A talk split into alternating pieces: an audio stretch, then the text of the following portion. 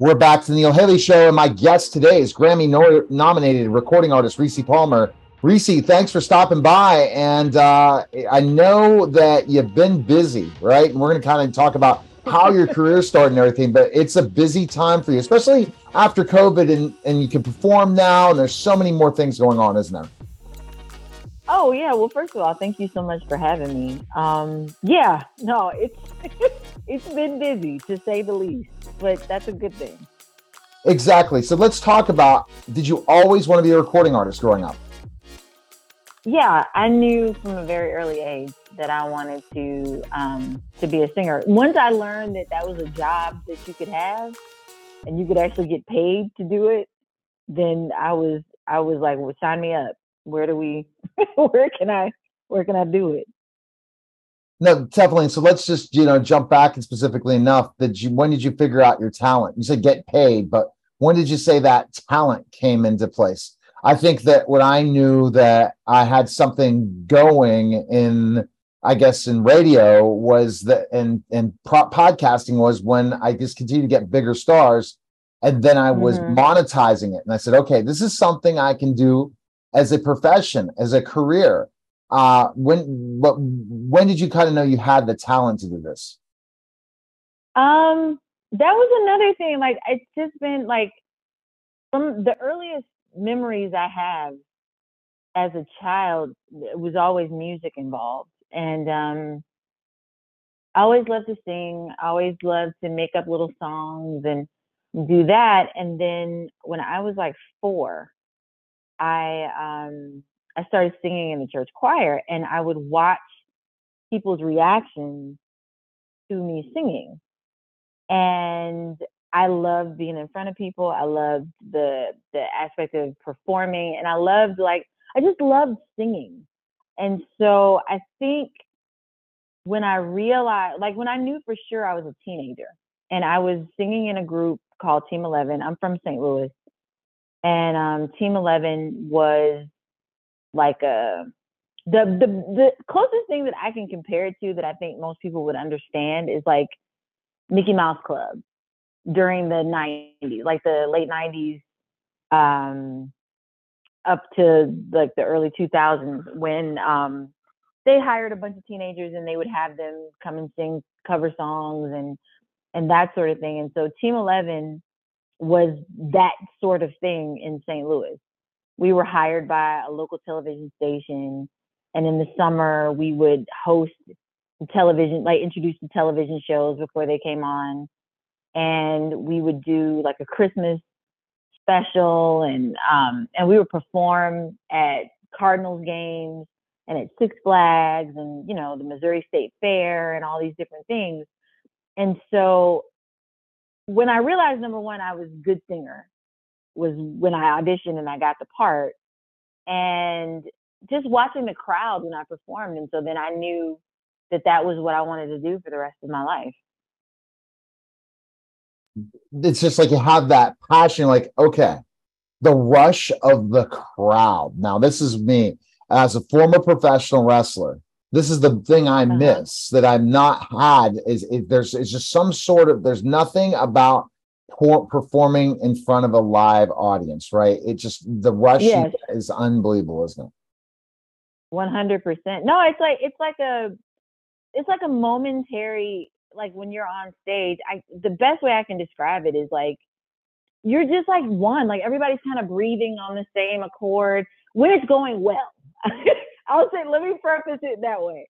When it's going well, like everybody's on the same page, you're kind of on the same wavelength. There's like a, I don't want to sound, um, you know, super esoteric, but there is like a spiritual connection, I think, I feel, when all the, when everything, when you're hitting on all the right cylinders, all the right notes, and everybody's on board with what it is that you're doing, and the crowd is feeling you, and you're feeling them it's it's magical. I don't know how else to describe it.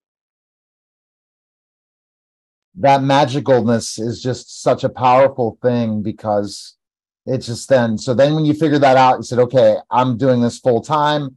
Did you kind of add some more training to it, more time to it to get it to the next level, especially when you knew you had sure. it?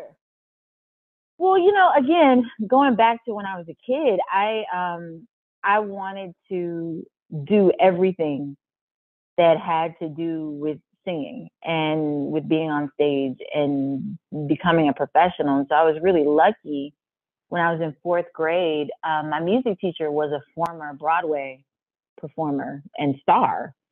And um, he had come back to the small town that he was from to teach. And so he became my vocal coach. I started taking piano lessons like in five. And, um, you know, any creative writing classes I could take, I did. And um, I did musical, like, they're not like beauty pageants. They're um, they're called talent pageants. I started doing that as a teenager. I was in theater, community theater, theater at school, pretty much any extracurricular thing that you could do that had to deal with performance or music or singing, um, I would beg my parents to be involved in, and I was. So, you know, private guitar lessons, all of that. I did that. I mean, I still take voice lessons to this day just to keep my my my instrument healthy. But um yeah, I've it's enrichment, education enrichment of my art has been something that I've done since I was like 5 years old. How did it feel to have a Grammy nomination? How did that, for all the hard work you put in in your career, to have that like moments to say I was recognized as a nominee? Well, it was a really proud moment. I mean, I, it's something that I think every musician um, works hard for and works towards. And so this Grammy nomination in particular, I actually got two in the same year um, and they were for children's music. And children's music was something that I came to kind of late in my career. Um, I have two children. I have a 12 year old and a four year old. And when my 12 year old was a baby, I put out a children's record just to be able to take her to gigs with me and and to do you know to be able to have that part of my life um, nourished being becoming a mother and, and having a child and you know listening to children's music together and that sort of thing.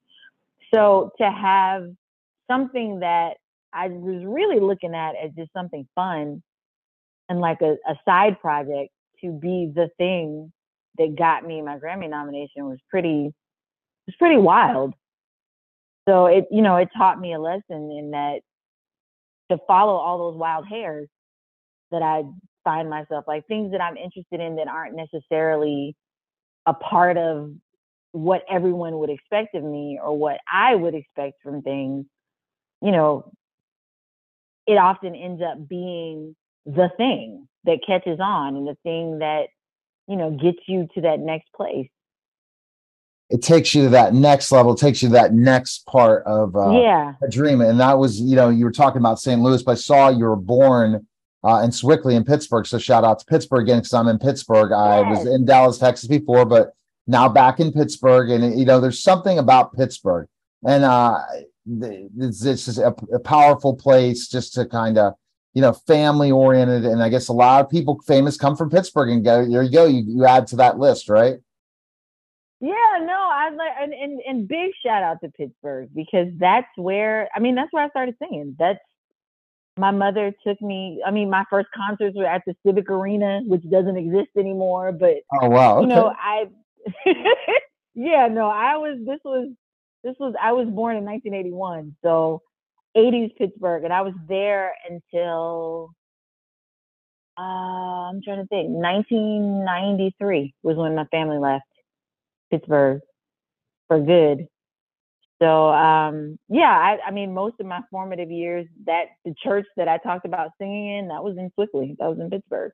That's that's crazy, and that's that's the uh, thing. And then we move on, but we always uh, remember Pittsburgh, and like I'm here now, but who knows where I'll be next in this uh, crazy journey in my life. Um, I think that you know all this uh, thing. I think one thing I think that you really feel great about is the country music carrying a baton for mm-hmm.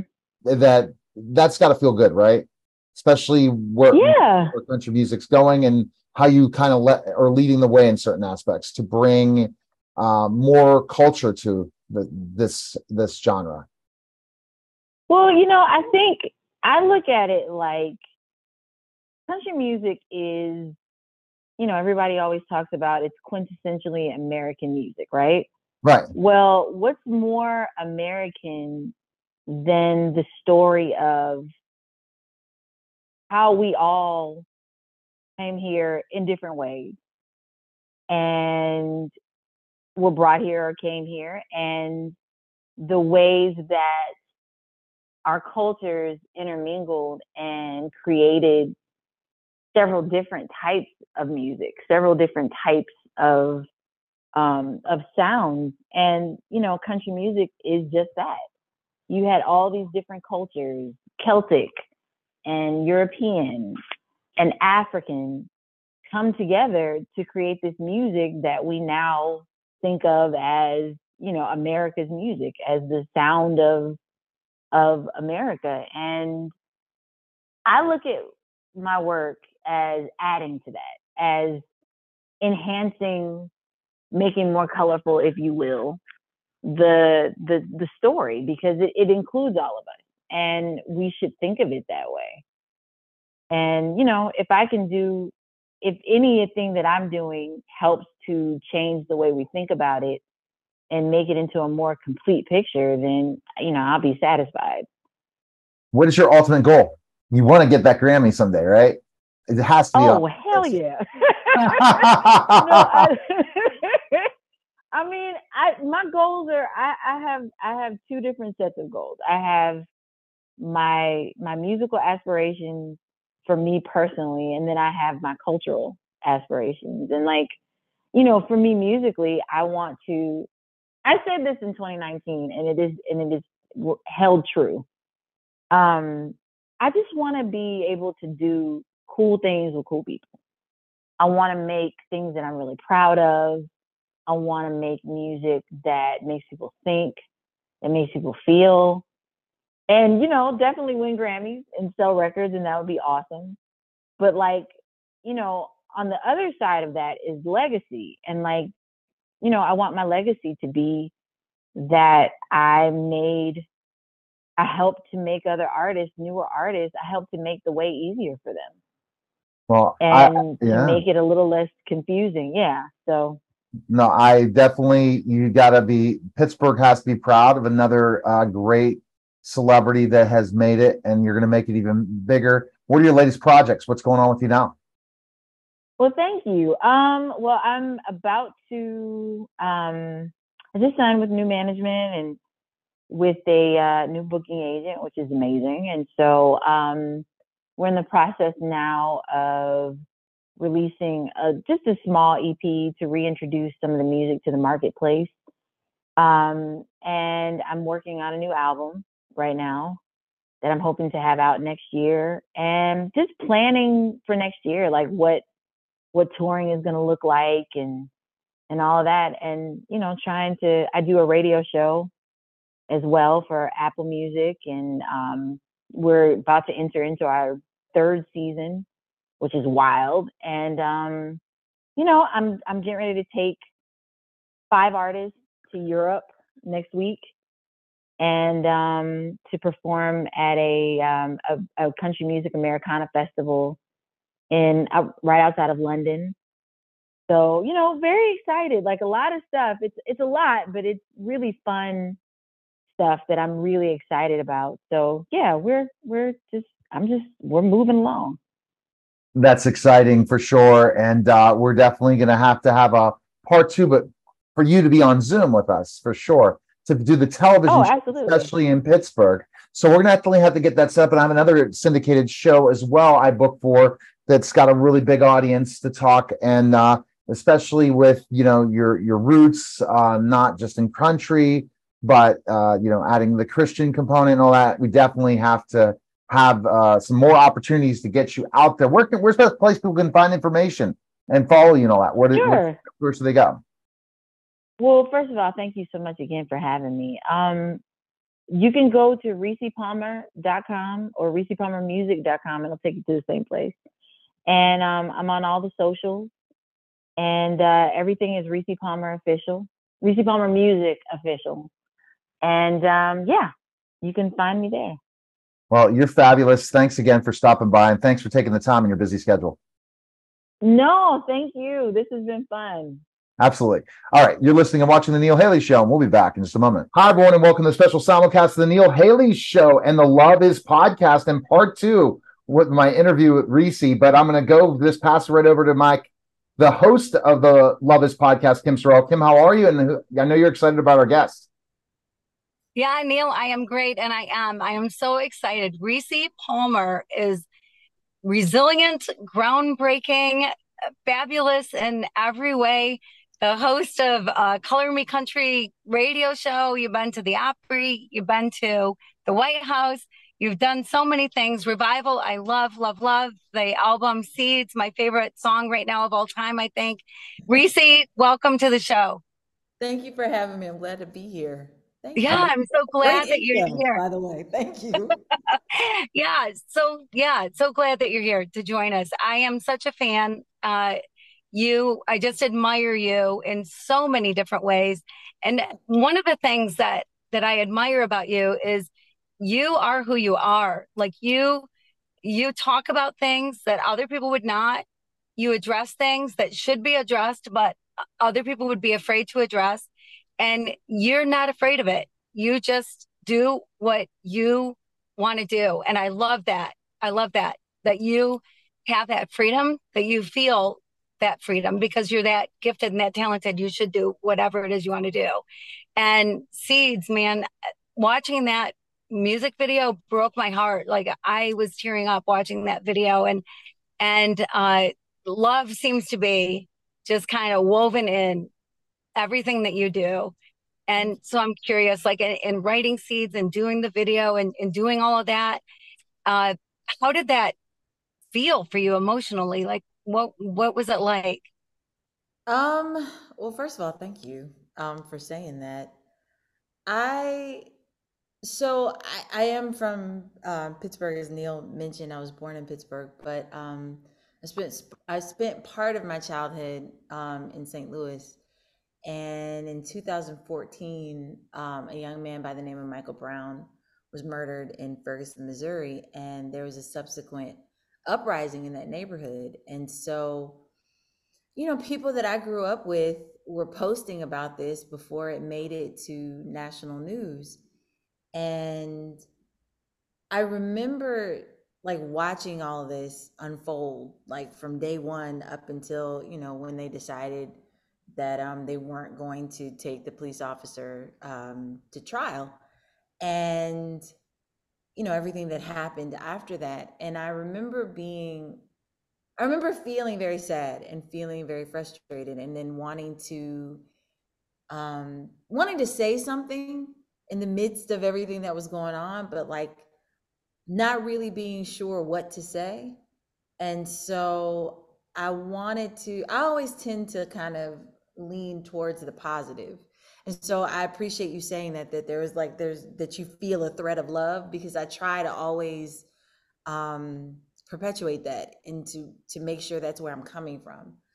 Um and it was hard for a really long time and then I saw this quote and it was just it was a great quote. It, it just fit the moment and it was that they tried to cut us down but they didn't know that we were seeds. And i think so many of the people in ferguson and, and so many people as we saw you know, in, in the summer of 2020, just feel like disenfranchised. They they feel frustrated. They feel um, unheard, and that felt like that quote was empowering, and it was the kind of message that I felt like people needed to hear in that moment. And so it's like, regardless of what the circumstances are, regardless of what outside forces see you as or want you to be, you are who you are and um and it's and and and nothing can take that away from you and so that's um that's where my heart was and where my head was when we wrote seeds and i just wanted it to be something that um called people to action but it also empowered people because I think in a lot of ways you don't really feel empowered in those moments. And so I just wanted to remind everybody that no, no, you have power. Yeah, wow. and you did so in such a beautiful way. I, I love it. It's Thank you. perfect. You know, and I, I, Kim, I just think that what Rissi is able to do is she really is groundbreaking in so many aspects, and that's what makes her the the star that she is today because she can really relate to those fans. Wouldn't you agree, Risa? Rissi? That that's it. Yeah, absolutely. All right, Kim. Next question you have, Rissi. Yeah, so um, I I love everything you have to say, and it's so true. I mean, we we live in this time of um, turmoil, unfortunately, and polarization in so many ways. But it's really kind of love that brings us together, and that does seem to be your message. That it's about you know people are people all over the world. You know, we're all walking on the same earth. We're all just people, and we should be in this more together. And when I listen to your songs, they feel uniting. And I, I, you know, I don't know if you write them to make them feel like that, but man, um, there's just something about him that it just feels like there. It's music for everyone, and music can bring us together. Yeah, no, I, the power. Yeah, music is is extremely powerful in that way, and yeah, I do like. sometimes I don't feel like that. Like I don't always. I can't say that I wake up every morning and I'm just like, let's unite everyone. But like, I, I, I, think the overwhelming thing is again, I'm an optimist. I'm a, I'm a cautious optimist, but I'm an optimist, and I believe, um, I believe wholeheartedly that the only way we're gonna get out of any mess and this mess in particular that we're in this country's in right now is together that's the only way we're gonna make it out is together. Mm-hmm. Yeah, I totally agree with that. You know, you call yourself an optimist. I'm an optimist, and I was married for a number of years. My husband passed away a few years ago, and and he was a pessimist, but he would say that that he was a realist and that mm-hmm. I live in la la land. so I think sometimes maybe maybe I uh, put my foot over into la la land, but what a better way to live. I mean, you know, I think we get to pick how happy we are, right? And we get to pick how much we love and how much we share in the world. And uh, and so, you know, to to pick joy, to choose that and choose to be happy, you've been through some crap in your life. And and look at you. I mean, you started singing at such a young age. You've had such a career that's had some ups and downs one point in time you were thinking about throwing in the towel altogether i think you know after your yeah. daughter was born. And uh but but nothing can hold you back because you've got this god-given beautiful talent that you need to share with the world. So i for one am happy that you didn't throw in the towel that you're here and you're sharing it. But i know that there's lots and lots of me's out there. And uh going through the tough times what does that do for you as a songwriter? Does it does it change what you write? Is anything had you know does does everything that goes on in your life influence what goes on paper? Oh yeah. No i i write um 100% from experience. Um so yeah no the good the bad the the ugly all ends up for better for worse ends up in a song. Um and uh, yeah, it, it definitely life definitely influences my art for sure, for sure. I, I I find it hard to write about anything that I I don't experience or or just relate to very deeply. It's it's hard for me to find a way into it. Mm-hmm. I know some people are really great at that. Like there are people that can write just really great stories. Um, I'm not. I'm not that person. Like I yeah. just that's not my strength. My strength is um is kind of once I'm able to gain a little bit of perspective on something, then I can step back and I can try to write as honestly as I can about it. And and impressive yeah. that you're doing both, right? Because everyone's now there's songwriters and then there's singers. A lot right. of people aren't doing both anymore. Why no, is it's true. And like, you know, when I when I came to Nashville, um, it's it's actually it's a it's a lot more common now um than it was like when I first got started. Like when I came to Nashville in the early 2000s and worked on my debut album, I was one of the few artists that had a hand in writing pretty much everything on the album. Um, and and and I remember because I was signed to an indie, um, a lot of the majors were like, "Well, we'd have to find other songs, and we'd have to do this and that." And you know, I'm very thankful that the record label that I was signed to um, believed in my songs enough to let it go with with me as a writer on everything. So yeah, it's, it's important to me. It's hard to sing something if you can't relate to it. Yeah, that's almost like an actor having, but they have to do it. They have to go to what who the writer is, but they do Right, spin, but they do put their spin on acting. I was talking right. To an actor today about it, uh, Costas Mandylor, and he was talking about specifically enough how certain amazing people like Sir Anthony Hopkins, they took he takes the idea of whatever the writer wants, but creates that character in his own to make it what it is for sure. Yeah, yeah. I mean, there are some people like you know, and I don't want to downplay singers that don't write because I think there's an art to being a great interpreter as well. I just Mm. for me personally, like you know, some people like Whitney Houston didn't necessarily write every song that she sang, but she was an incredible interpreter. And Right, so yeah, and and and Yeah, that's interesting. I, mine- And you know, a lot of our favorite artists, a lot of the iconic artists weren't necessarily songwriters, but they were phenomenal. You know what you said, Neil. They were phenomenal actors, phenomenal interpreters. All right. Yeah, that makes that makes a lot of sense. It's um, it's so true, and it and it's like it's two different talents. Uh, and if you happen to have both of them, it's wonderful. But uh, writing is different than singing, and so to to be able to do both is pretty incredible. Absolutely. Kim, you have that final question you always ask ask our guests. Go ahead with that question. Yeah, so uh, so I lived a year, uh, believe it or not, I dedicated a year to figuring out the true meaning of love, and Mm. and I did it. I figured it out. I was in Haiti most of the year when I was doing it, so it was crazy. I was chased by a motorcycle gang. Oh my gosh, some crazy stuff happened. But I'm always curious, Rissi, if I had to ask you how do you define love, what would you say?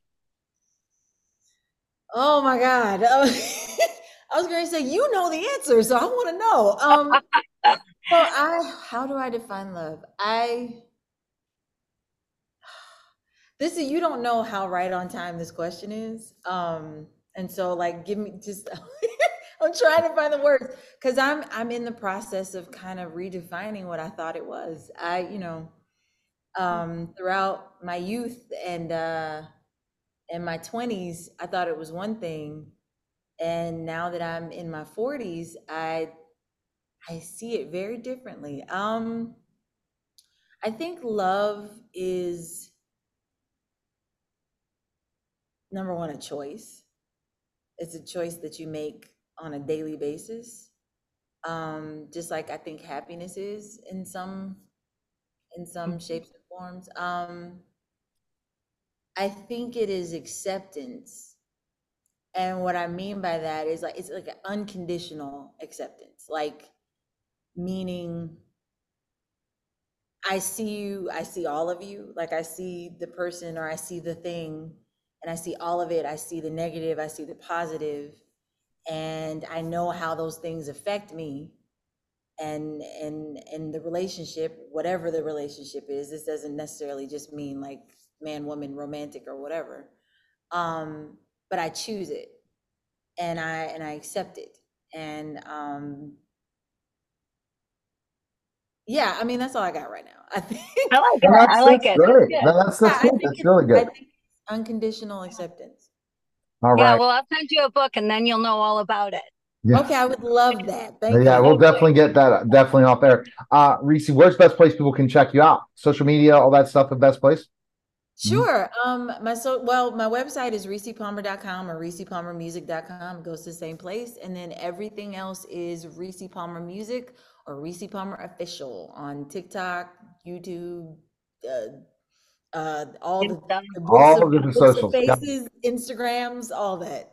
All right, Rissi, we appreciate it. Thanks again. Thanks, y'all. All right, that was the special Thank you. the Neil Haley Show and the Love Is Podcast. Ask Your Care. We're back to the Neil Haley Show. I'm excited to welcome to the program my co-host Paul Hollis, author of the Hollow Man series and Seniors Publishing. How are you, Paul? And who are you excited about our guests today? Because I go back I, uh, so many years ago when I first started in radio, and now we're back together again. But go ahead, Paul, introduce our guest. Uh, I'm I'm very excited today. We have Sean Mitchell, and he is not only an author but a, a wonderful hip hop guy, and uh, and we want to learn way more about this interesting man.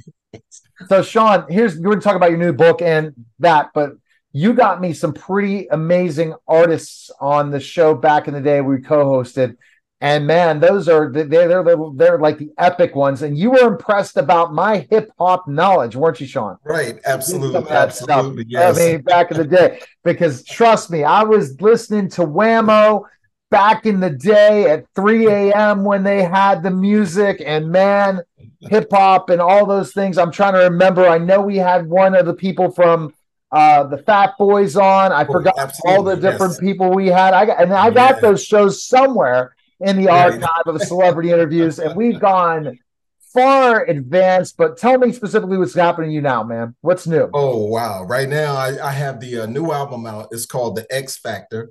So it's it's a instrumental hip hop album. So what I'm trying to do with the instrumental hip hop, I'm trying to expand the genre and uh, and try to appeal to an older audience that's that kind of grew up with hip hop and a lot of my peers, you know, we don't really care for some of the language in some of today's music. And so I'm creating an alternative style of hip hop so that the older hip hop heads like myself and yourself, you know, we can have a, a style of hip hop to listen to uh, that's more conducive towards our age group. Yeah.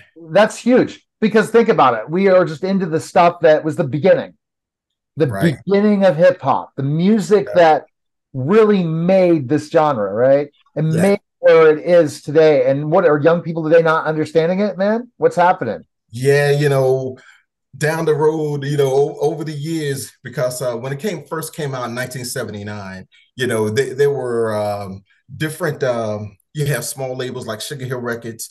You had Def Jam. You had Profile, and a couple of smaller labels like um, Bobby Robinson had the Enjoy label coming out of Harlem. Though that was the beginning of hip hop in terms of the records. And over the years, I think uh, as it expanded and gained popularity, I think it crossed different lines in terms of corporate America. And then other people that weren't involved in the uh, originating hip hop sort of came in and looked at it as a money grab. And so people started using uh, the music for shock effect and saying different things that would get attention in order to boost their record sales. And so it kind of got watered down from uh, from its beginning. So, you know, the era that uh, we came up with, you know, you could dance, you could party, and you didn't have to worry about no one talking about shooting guns and getting stabbed. And so you think that was gimmick then? It was really oh, gimmicked. A- absolutely. When I first when that first came Live out, Crew and then NWA, all that's gimmick yes. stuff, bro. Yes, that's how it started out. Now, as as the gimmick gained popularity, it brought in certain artists that had um, a background coming from the streets.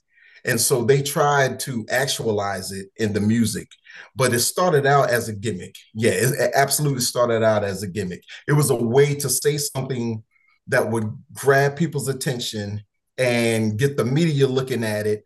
Because now you could and i give you a perfect example uh you brought up luke skywalker and the two live crew. Yeah. Their first album came out and went gold. It sold half a million copies.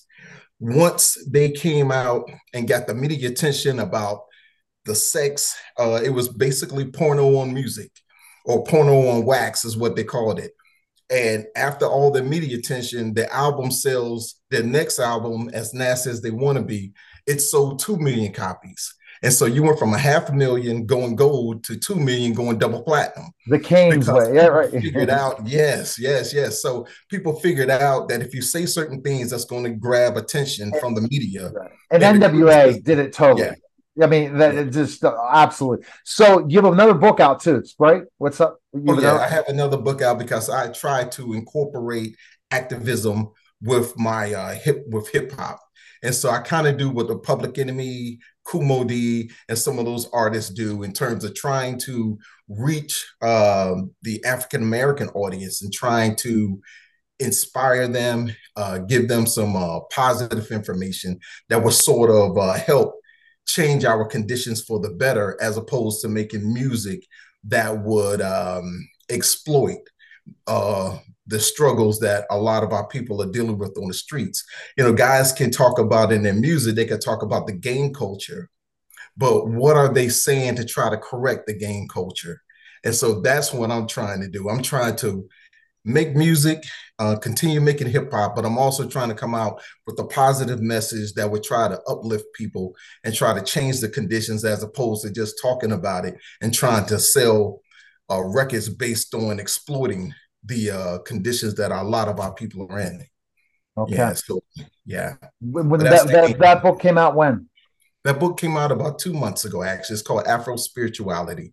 So it's trying to incorporate a spiritual aspect to the consciousness of people so that we could try to improve their lives and make things a little bit better. Yeah. So trying to get people, keep people from going to jail and from joining gangs as opposed to exploiting it in the music and talking about guns and that type of thing. Yeah. Well, I got a person definitely I'm going to bring you on. Uh, uh, my friend uh, Damon Harvard, Cowboy 347. He has Smarted by the Day podcast. He'll love having you on. And we're working together on some specific joint ventures. I got things moving. We're moving, man. And, and, and, and right. very soon, the media giant is going full effect. I would All just right. give it right. maybe a week and you put the, and you're going to see something really big happening. So, Sean, right. here's the thing, man. How are you connected all those hip art- artists that we were interviewing? Was it based on your first book that you built all those relationships, like from the Fat Boys and all that stuff? Kind of go into that. Right, right. It, it was based on uh, people that I met through the years doing hip hop music, as well as writing the book. I met new people writing the book. I've met other artists since then. Uh, in fact, I was going to surprise you and bring on JJ Fad with me right now. Uh, and I thought about it and I was like, well, maybe I'll do that the next time. But uh, yeah, I uh, I just did the, uh, you know, I write articles on the 50th anniversary of hip hop for USA Today. So we just came out with a hip hop fashion article in the USA Today. So if you can get a chance to get the print edition of USA Today, go check it out. I have the article in there. I interviewed Pete Nice from Third Bass, uh, Van Silk, Moe Dee, DMC and Run DMC. Uh, I had a lot more artists that they had to edit out because there wasn't enough space in the article to put everybody I had in there. but I had a lot more articles and uh, but yeah, I was actually going to surprise you with JJ Fad. But what I'll do is the next time we we um we set something up, I'll have them on as a guest. And they they actually, you know, I kind of got to give them a shout out anyway because once I had a, a wonderful interview with JJ Fad for the hip hop article, and once they edited, they took everything out. So you got to so you got to make sure you make sure it happen another way. Best right, place, exactly. Sean, where people can go to find you? Where can they go? Yes, actually, Facebook right now. I'm in the process of trying to work on a, a rebuild my uh, website, which will be SeanXLG.com. And Sean, so, yes, go ahead. Yeah, yeah, yeah. So I'm trying to get that back and ju- just trying to do some social media and and still still create new music and uh my new album, The X Factor, is gaining momentum of course. Uh, so if you get a chance to go on YouTube, check it out. Check out the album. Uh, so it's doing really well right now. But of course, you know everything when you're independent you know everything takes time it takes money it takes effort and you have to reach out and connect with other people to try to get things going so all right we appreciate it sean take care sir all right, all right you too. you're listening right. and watching the neil haley show and we'll be back in just a moment we're back to the Neil Haley Show, and I'm excited to welcome first my co-host, Paul Hollis, author of the Hollow Man series and CEO of Seniors Publishing and Hollow Man Publishing. How are you, Paul? And you're excited about our guest today?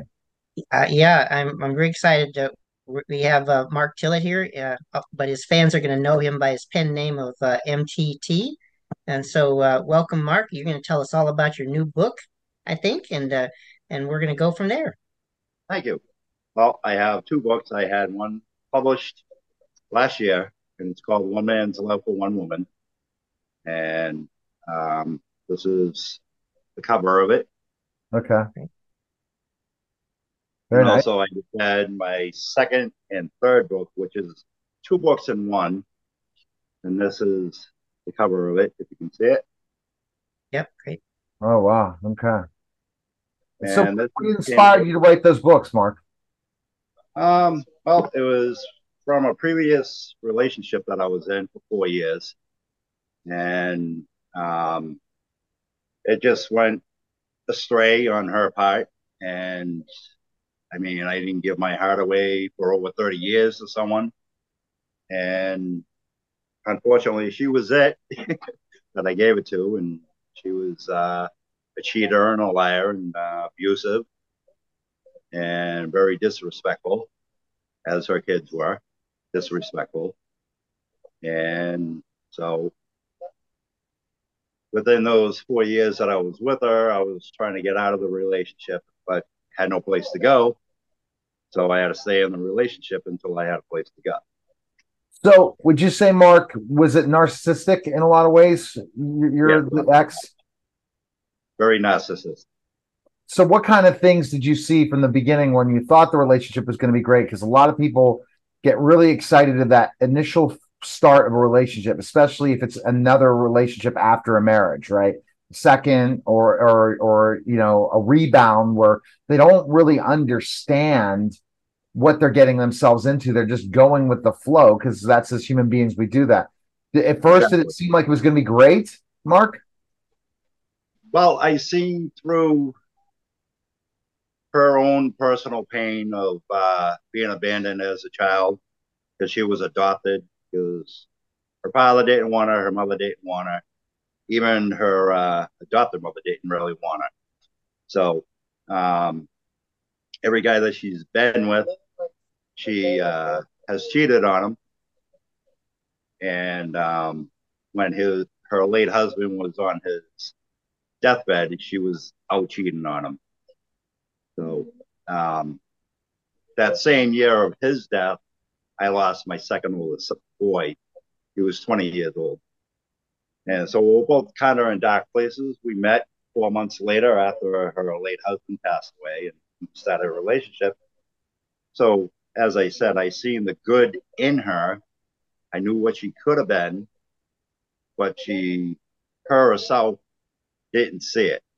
She was more in love with the thing of being in love than being actually in love with someone. because what we do is we try we have the florence nightingale syndrome we want to change somebody or we also want to change it's not what we want to change we want to feel for their pain feel for things that they go through and think that they're going to change and it just didn't change for you mark right No, I didn't. Not at all. first you were in love for a second what started happening after that because you know i'm starting to study narcissistic relationships and talk about them uh, uh, with certain people that i've had conversations with while i've been dating after uh, breaking up with an ex. So tell me specifically enough what you see some of these narcissistic relationships like what stuff did you see from her from her abandoned stuff? I know the cheating but what about narcissists? How did she tear you down at times mark? Because she would tell you tell me what I wanted to hear from her and not me actually meaning it. And after a while, after she gets tired with someone, she'll go online and find somebody else to get that high that narcissists thrive for. Because they always want to want to be high on a new relationship or whatever type of relationship that it is. And with narcissists, they'll keep jumping back and forth from the person that they're with to another person to get that high. And also that they will play um, mind games with you. They'll manipulate you into thinking that you're it for them and there's nobody else you know, the whole nine yards. So it's basically just a mind game for them. So you got to escape out of that relationship, and that's why you've written these two books. What are these two books kind of telling people to teach them?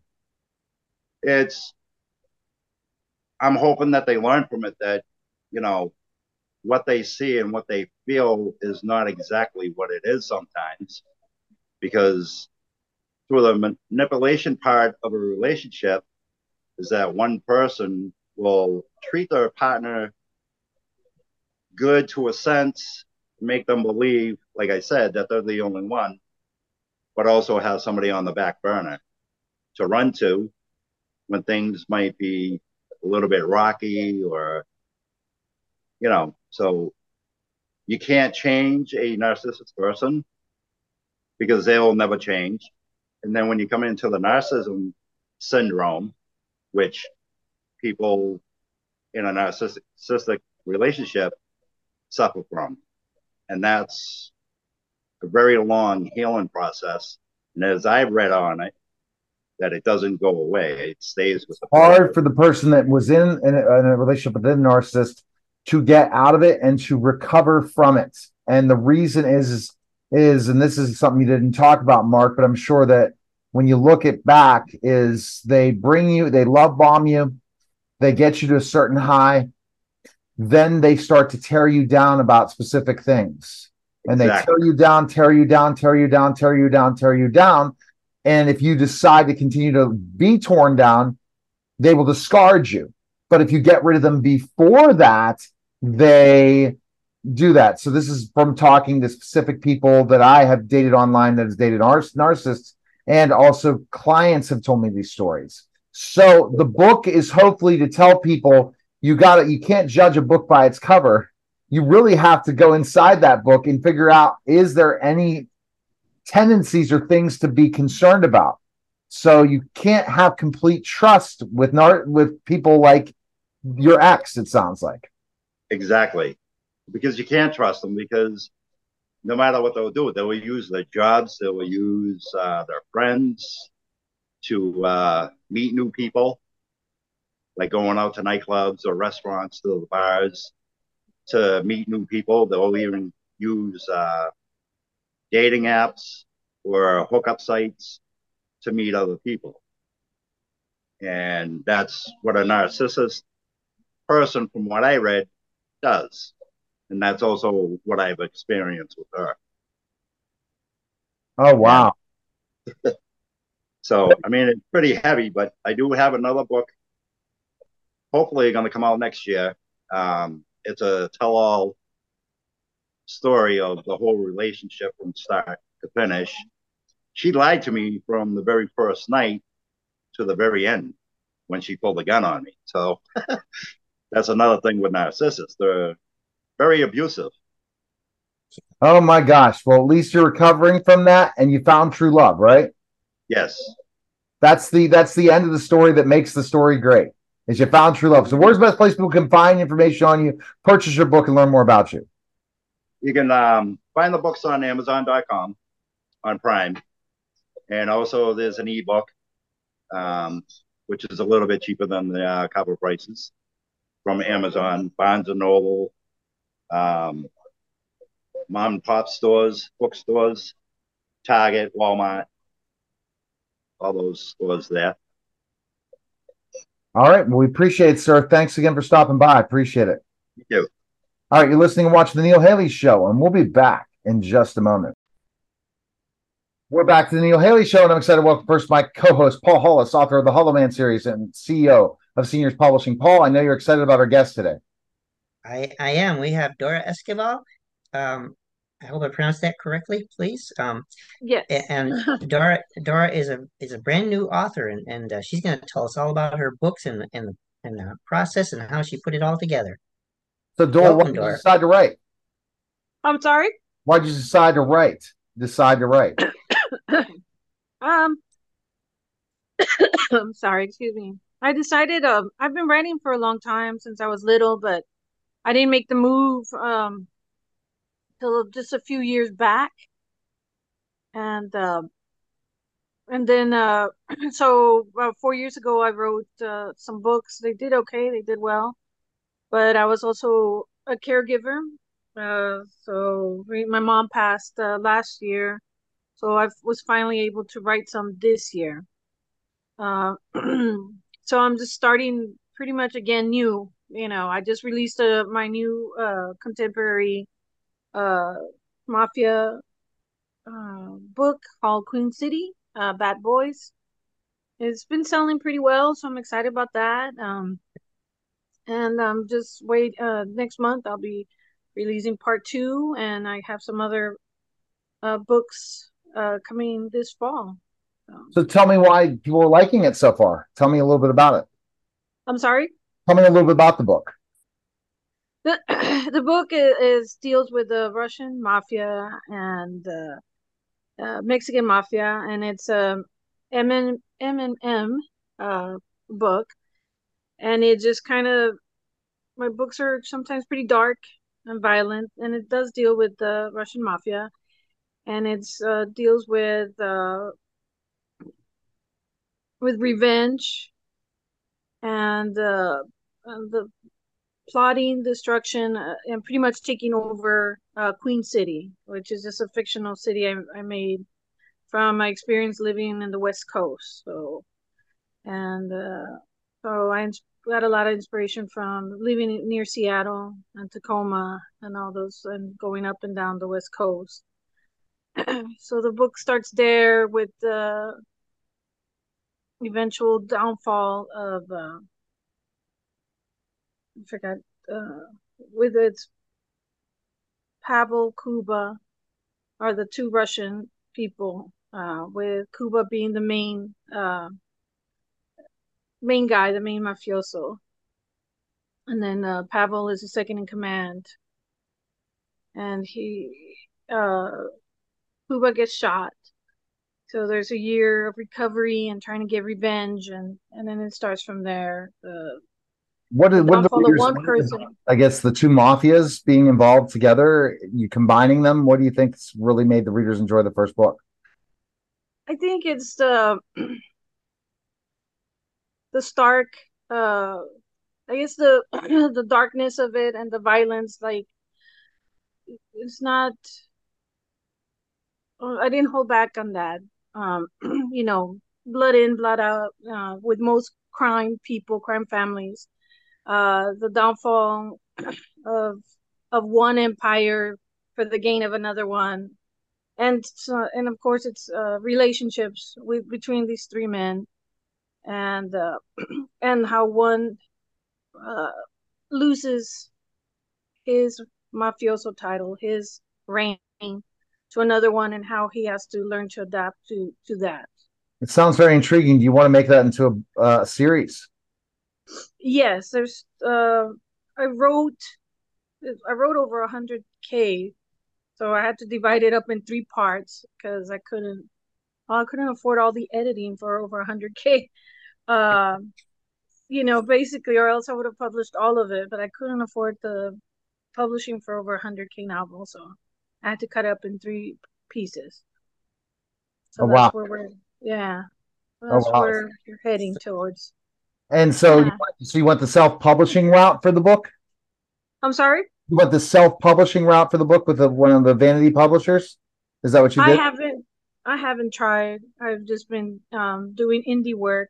Uh, you know, writing myself uh, and publishing myself. Uh, trying to t- take on more of the marketing, learning more about marketing because that's one skill for any indie author is, they have uh, trouble. That's where you know. That's why I am working with Paul with uh, Senior Publishing and Hollow Man Publishing to help provide that in those marketing services. Because your book sounds fascinating. Where, and we don't want to give away much more, but where can we find more information on you and purchase your book? Do you have a website for people to go? I don't have a website yet. Um, since I just came back from to writing, and hopefully I'll have a, a website up this month. By the end of this month, I'm hoping to have one up.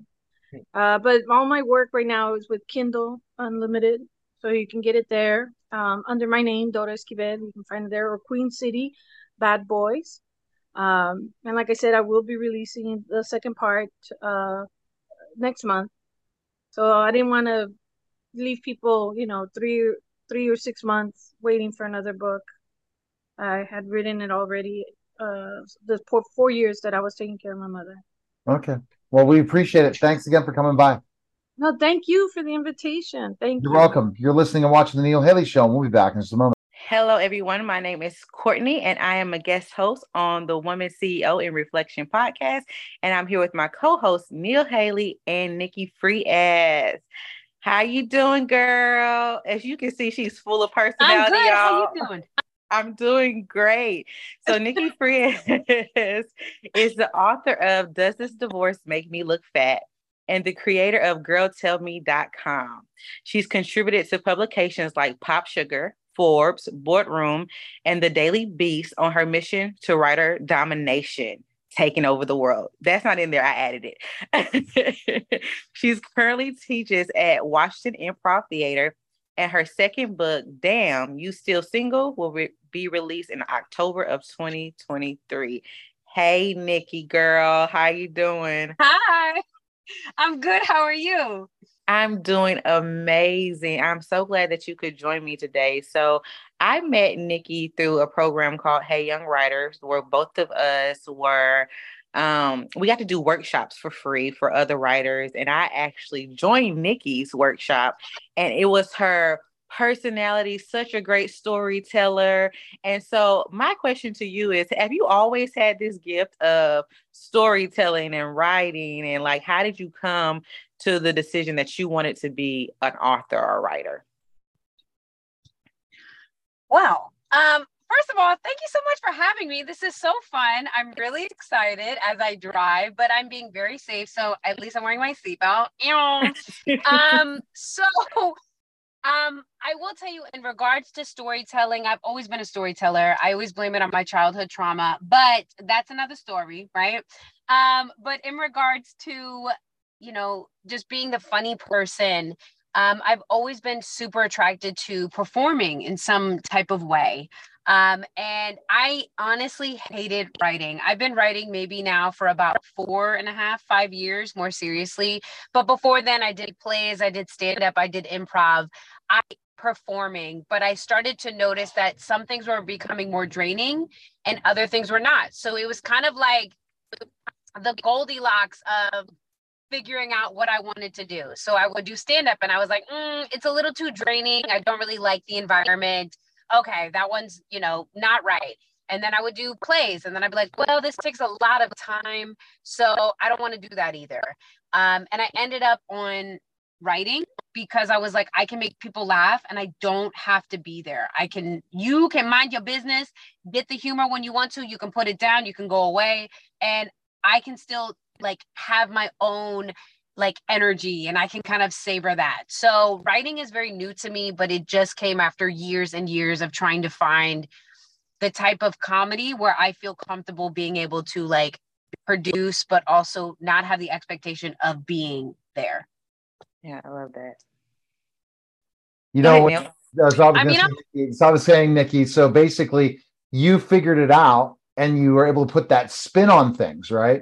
You took specifically enough what you didn't like doing, but you want to make people laugh in writing. How challenging was it to build the audience you built?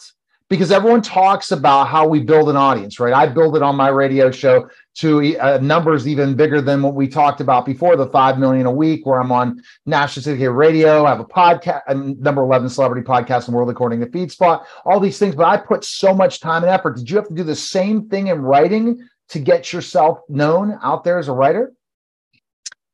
Um, so when it came to writing for publications like Forbes, like the bigger guys, I always am just of the mindset of like, I don't know, but I'm gonna try it. I just try to do things that are that make me scared, right? Um, I still am, you know, I still struggle with the confidence that comes with writing in certain aspects of it.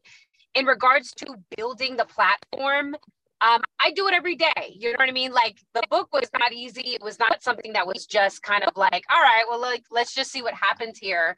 But I think a big reason why um, I'm starting to get more people that are enjoying the book and things like that is because I just don't care, right? Um, I think at a certain point you have to determine what success is to you. And my success was just getting out the book. I think mm-hmm. if I had an expected published author to be like, I'm gonna put a book out, and I think we do this as people, right? We're like, oh my gosh, I'm gonna put something out and it's gonna explode. And then the only people that read it or listen are your mom and your close friends, right? So for me to kind of build more of a following and things like that was definitely just putting myself out there in regards to being like, you know, I'm I'm on the grind. I'm at Barnes and Noble like